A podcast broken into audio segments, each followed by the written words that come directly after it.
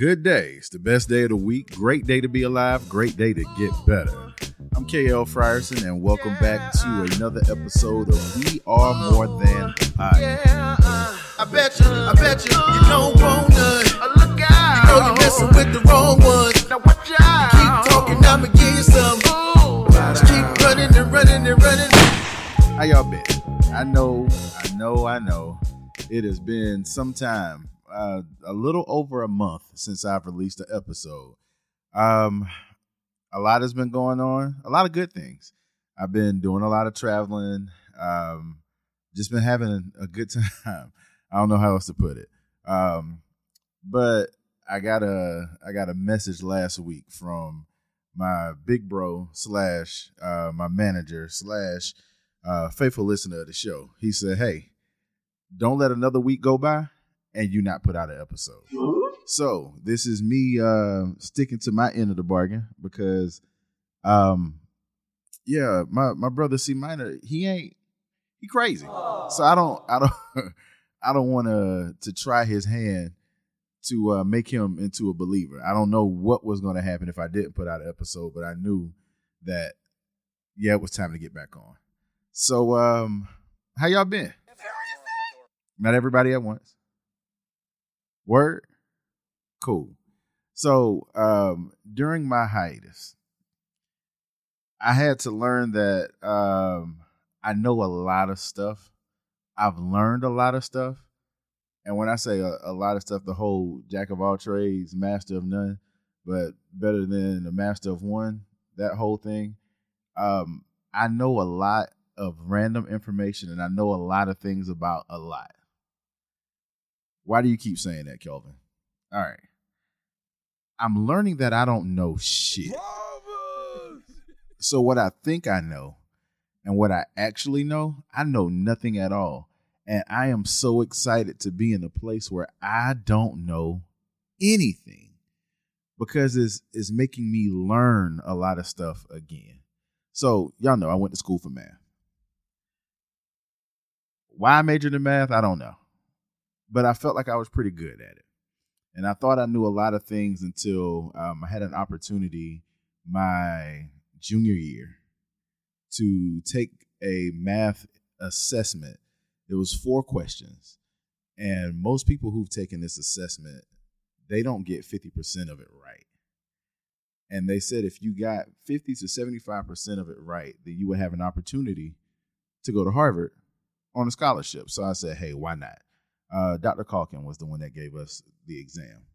Um, yeah, I learned that day. I didn't know a damn thing. I mean, like I man. thought I was learning something in school, and I realized that hey, there are people who know math, and there are people who really know math, and and you're neither. Bruh. So just do what you got to do to get out of here. But you know that's that's one of the things. Like, and I started learning that I don't know anything really early in the game. Um, I wanted to be a writer when I was growing up. My not a writer, but a poet. My cousin Sean Robinson, shout out to him. The first poems I ever wrote, I stole from this guy. Hold up. Um, I was I was dating this girl in middle school, and he was really good friends of their family, and you know I I was all about presentation then, and I'm I'm still about presentation now, but I was really about presentation then. What ended up happening was I wrote her a poem. Um, I printed it out. I put it in a frame, and he sees the poem because his spelling was horrible. So the way I rewrote the poem, all the spelling was correct. Same words, just correct spelling. And he's looking at the poem and he goes, Man, this sounds real familiar. And then he pulls out his poetry book. He didn't tell her, but he calls me and he was like, Cuz, you still in my poems, man? But that that got me that got me into poetry. And I'm like, yo, this is this is really cool. Gives me an opportunity to, you know, kind of kind of really have an outlet of how I'm feeling. And I wrote a lot of love poems, of course. Uh, always been a lover ish. Um, but I wrote a lot of angry um, freelance poems where you know no rhyming words and those kind of things is is pretty much um, what you guys call now a Twitter rant. Um, but in doing that, I started studying poetry. Like I studied Maya Angelou, I studied Emily Emily Dickinson and Walt Whitman and you know Edgar Allan Poe, Robert Frost, uh, Langston Hughes, you know, and I, I was really really understanding, and I thought that I was really getting a hang of this thing. And fairly recently, I met one of the greatest poets that I've ever met in my life, and that's Moody Black. Cat in Greenville. He is absolutely amazing. I'm trying to get him on the show. Um, and he's got a a group and it's a, a gang of amazing poets. My sister, Hannah Charisma Hoylett Frierson, Dr. Hannah Charisma Hoylett Frierson. She was the poet laureate, I think that's how you say it, of South Carolina State. One of the dopest poets I've ever heard in my life. And then I realized what I thought I knew about poetry.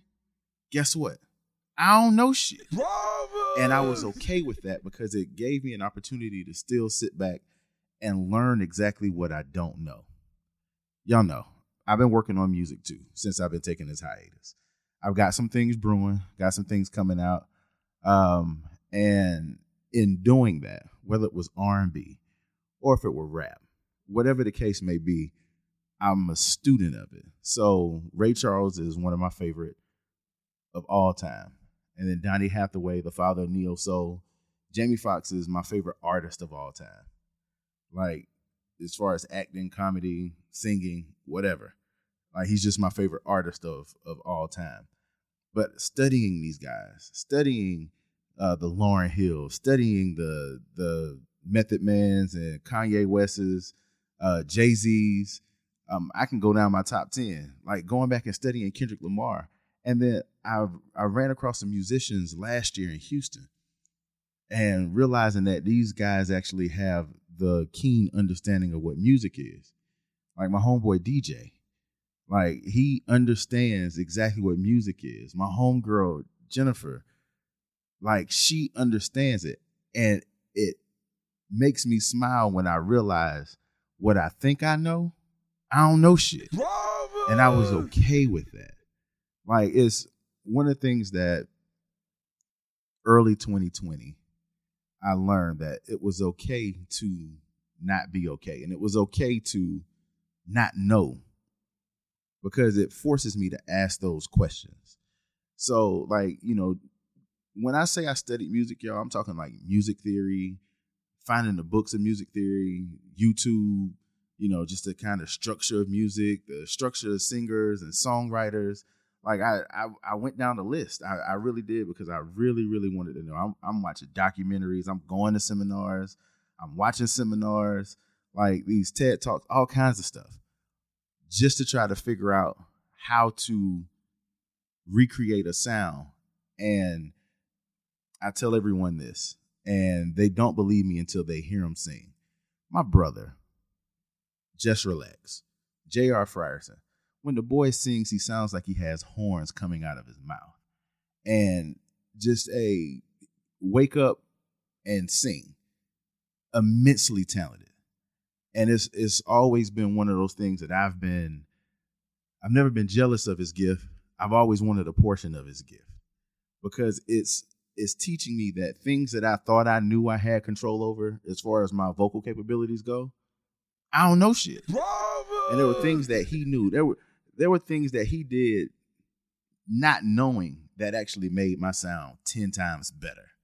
And like I'm grateful for the people that I've surrounded myself with in order to help craft that sound. Um, you all have heard me say it several times as far as studying love. Studied love, and I know y'all tired of hearing me talk about it. I'm tired of saying it. But in studying love, I studied love from the biblical standpoint. I studied it from the secular world. I studied it as it pertains to relationships and friendships and you know all of that other jazz. Like and like the books, even the love languages, even I, I think they're hogwash. not hogwash. I just don't think they're guides, not gospel. And I've I've talked about that on an episode before. But I studied those things, and in studying them, that was the one thing that I was just ready to get off the porch and and like really experience. So I jumped off the porch prematurely several times. And I jumped into things probably that I never should have jumped in. I a bunch of trial and error, but I, I wanted to experience it from a logical standpoint. But I ended up really experiencing it, experiencing. Whew. Get your tongue and teeth together, Kelvin. What? Experiencing it emotionally. Um, and I had some emotional, Emotional, damage that came from it, sure. Um, but in having love, it's better to have loved than lost than never have loved at all. Um, in in having those experiences, one it taught me what I knew logically that I didn't know shit. Bravo! like yeah i can read it in a book but experience is a, is the best teacher.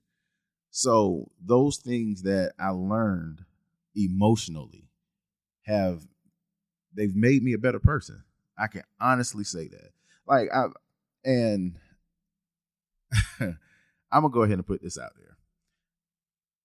I've said it before that i've never dated someone with the intentions of just dating um, have I gone on dates? Yeah. But if I'm trying to consistently see you, I'm consistently seeing you because I'm wanting you to be that forever person. So I can honestly say in my dating history, it's about five women that I considered marrying. Yeah, I know I might have to pay for this conversation later, but we gonna have it. We here now five women I consider consider marrying. I've purchased three rings in my life, two for one person, and it's it's one of those things that I applied or attempted applying everything that I learned just to find myself being Jon Snow. If you guys are Game of Thrones fans, you know. You know nothing, Jon Snow. That's that's the line. But in learning those things, in learning what it is that I wanted, what it is that I needed, how to match those wants and needs, like I had to experience all of these different things in trying to craft my sound as a musician. I had to experience other musicians who just flat out knew it. And whether they were giving me information because I can sit back and watch, or they were giving me information because they were trying to pour into something that they saw in me as well. Hell, I would sit around with mathematicians, and there's something that my dad does, which I think is is hilarious, but I've adopted it as well. When people are talking over my head, and when people are talking over his head, what he'll do is he'll take his glasses and he'll sit them on the top of his head, and that's his sign of saying, "Hey, this conversation just ain't for me." So everything that's flying over my head, I'm gonna just let the glasses catch it. I sat around with mathematicians and physicists and all of these other math science people and I was in ah I've sat around people who were really, you know, talking the love game and I was just like, "Oh, okay. Never saw it that way, never thought about it that way." Because in the grand scheme of things, regardless of how much I think I knew, I think I know, I don't know shit Bravo! And I'm glad that I don't know. So I just wanted to come back and just tell y'all that I missed y'all. Like I'm a I'm gonna do better. I've got some episodes that I'm uh I'm getting ready to release slowly. Um, got a trip coming up, um, and I'm I'm grateful that my friends trust me enough with their visions in order to allow me to use my talents in order to make their visions reality. I've got an opportunity to use a gift that I've been given to go sing at a wedding abroad. I'm grateful because I was initially going there to just drink and have fun, slap five. Um, lie about what's been going on because that's what happens when you and old friends get together.